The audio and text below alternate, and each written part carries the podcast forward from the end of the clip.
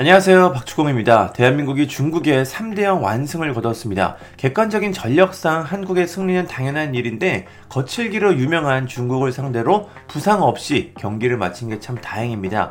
이번 경기는 우리 선수들의 클래스를 다시 한번 확인할 수 있는 경기였는데요. 손흥민 선수가 페널티킥을 성공시키며 선제골을 넣었고 이후에는 이강인 선수의 코너킥을 손흥민 선수가 머리로 해결했습니다. 손흥민 선수의 가장 큰 약점이 헤딩인데 멋진 헤더로 골을 기록했습니다. 약간 어깨에 맞은 것 같기도 한데 그래도 아주 멋진 골이었습니다. 그리고 후반 막판에는 손흥민 선수의 크로스를 정승현 선수가 헤더로 해결하면서 3대 0으로 경기를 마쳤습니다. 이번 경기에서 가장 빛난 선수는 역시 손흥민 선수였는데요. 그런데 경기 전에 중국 대표팀에서 활약했던 자오밍제는 좀 황당한 이야기를 했습니다. 그는 사실 손흥민은 그렇게 무서운 선수가 아니다. 중국 수비수들은 만만치 않다. 손흥민이 프리미어리그 공격수지만 중국 공격수를 막는 것만큼 어렵지 않다. 뭐 이런 황당한 발언을 했습니다. 중국 팬들은 축구에서만큼은 냉정하고 객관적인 반응을 보여주고 있는데 과거 대표팀에서 활약했던 중국 선수들은 아닌 것 같습니다. 결국 손미 선수의 맹활약에 맥없이 중국은 무너지며 3대 0으로 패배했습니다. 경기가 끝나는 우리 선수들은 어떤 평점을 받았을까요? 축구 통계 매체들 한번 살펴봤습니다. 먼저 품목입니다. 가장 평점이 높은 선수는 두 골 1도움을 기록한 손미 선수로 평점 9.5점, 경기 최우 선수를 받았습니다. 다음은 황희찬 선수가 8.2점, 이강인 선수가 8.1점입니다. 나머지 선수들은 뭐 무난한 점수를 받았는데요. 가장 점수가 낮은 선수는 오른쪽 풀백 김태환 선수로 6.3점입니다. 조기성 선수도 6.7점으로 낮은 점수를 받았습니다. 김승규 선수는 6.7점인데 아마 골키퍼가 별로 한 일이 없어서 점수가 낮은 것 같습니다. 다소 불안한 모습을 보여준 이기재 선수는 7점을 받았습니다.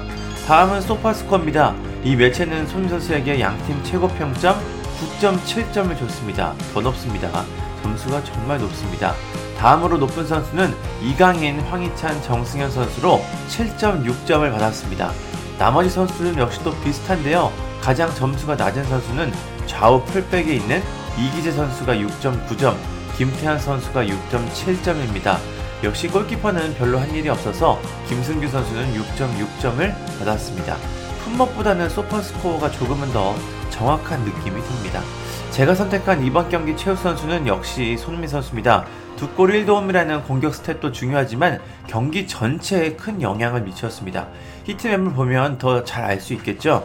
또 정확한 패스들이 많이 나왔는데 화려한 라보나 패스도 눈에 띄었습니다. 가장 아쉬웠던 선수는 이기재 선수를 뽑고 싶습니다. 소속팀 수원 삼성에서도 자주 경기에 나오지 못하고 있는데 어떻게 대표팀에 이게 차출되고 있는지 참 신기합니다.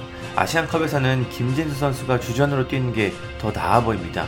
크리스마노는 5연승을 거두면서 상승세에 올랐습니다. 사우디전 1대0 승리, 튀니지전 4대0 승리, 베트남전 6대0 승리, 싱가폴전 5대0 승리, 그리고 중국전 3대0 승리까지 5경기에서 19득점 무실점으로 전승을 기록했습니다. 중국전에서 대승을 거둔 대표팀은 이제 각자 소속팀으로 돌아가는데요. 이제 정말 아시안컵이 얼마 남지 않았습니다. 점점 다가오고 있는데 우리 대표팀이 64년 만에 우승에 꼭 성공했으면 좋겠습니다. 감사합니다.